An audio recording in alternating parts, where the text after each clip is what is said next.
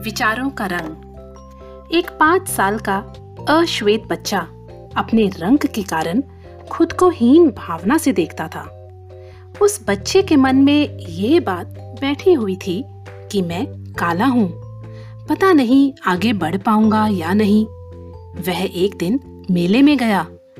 एक आदमी वहाँ अनेक रंग के गुब्बारे हीलियम गैस से भरकर बेच रहा था।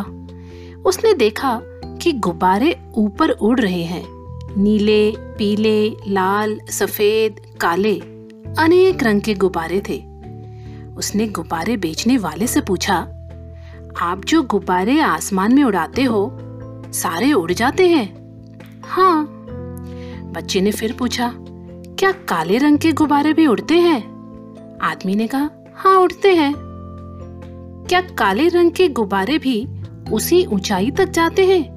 जहाँ तक सारे रंग के जाते हैं? गुब्बारे वाले ने पूछा, तुम ये सब क्यों पूछ रहे हो?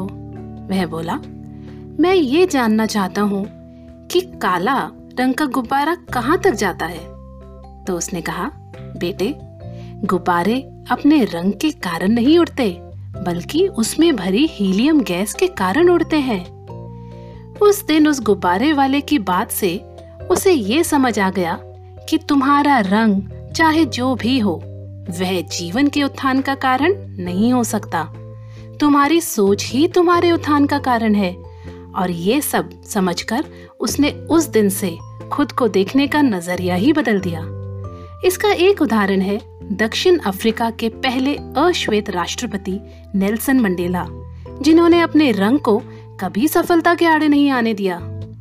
विपरीत परिस्थिति आना तो कुदरत की व्यवस्था है।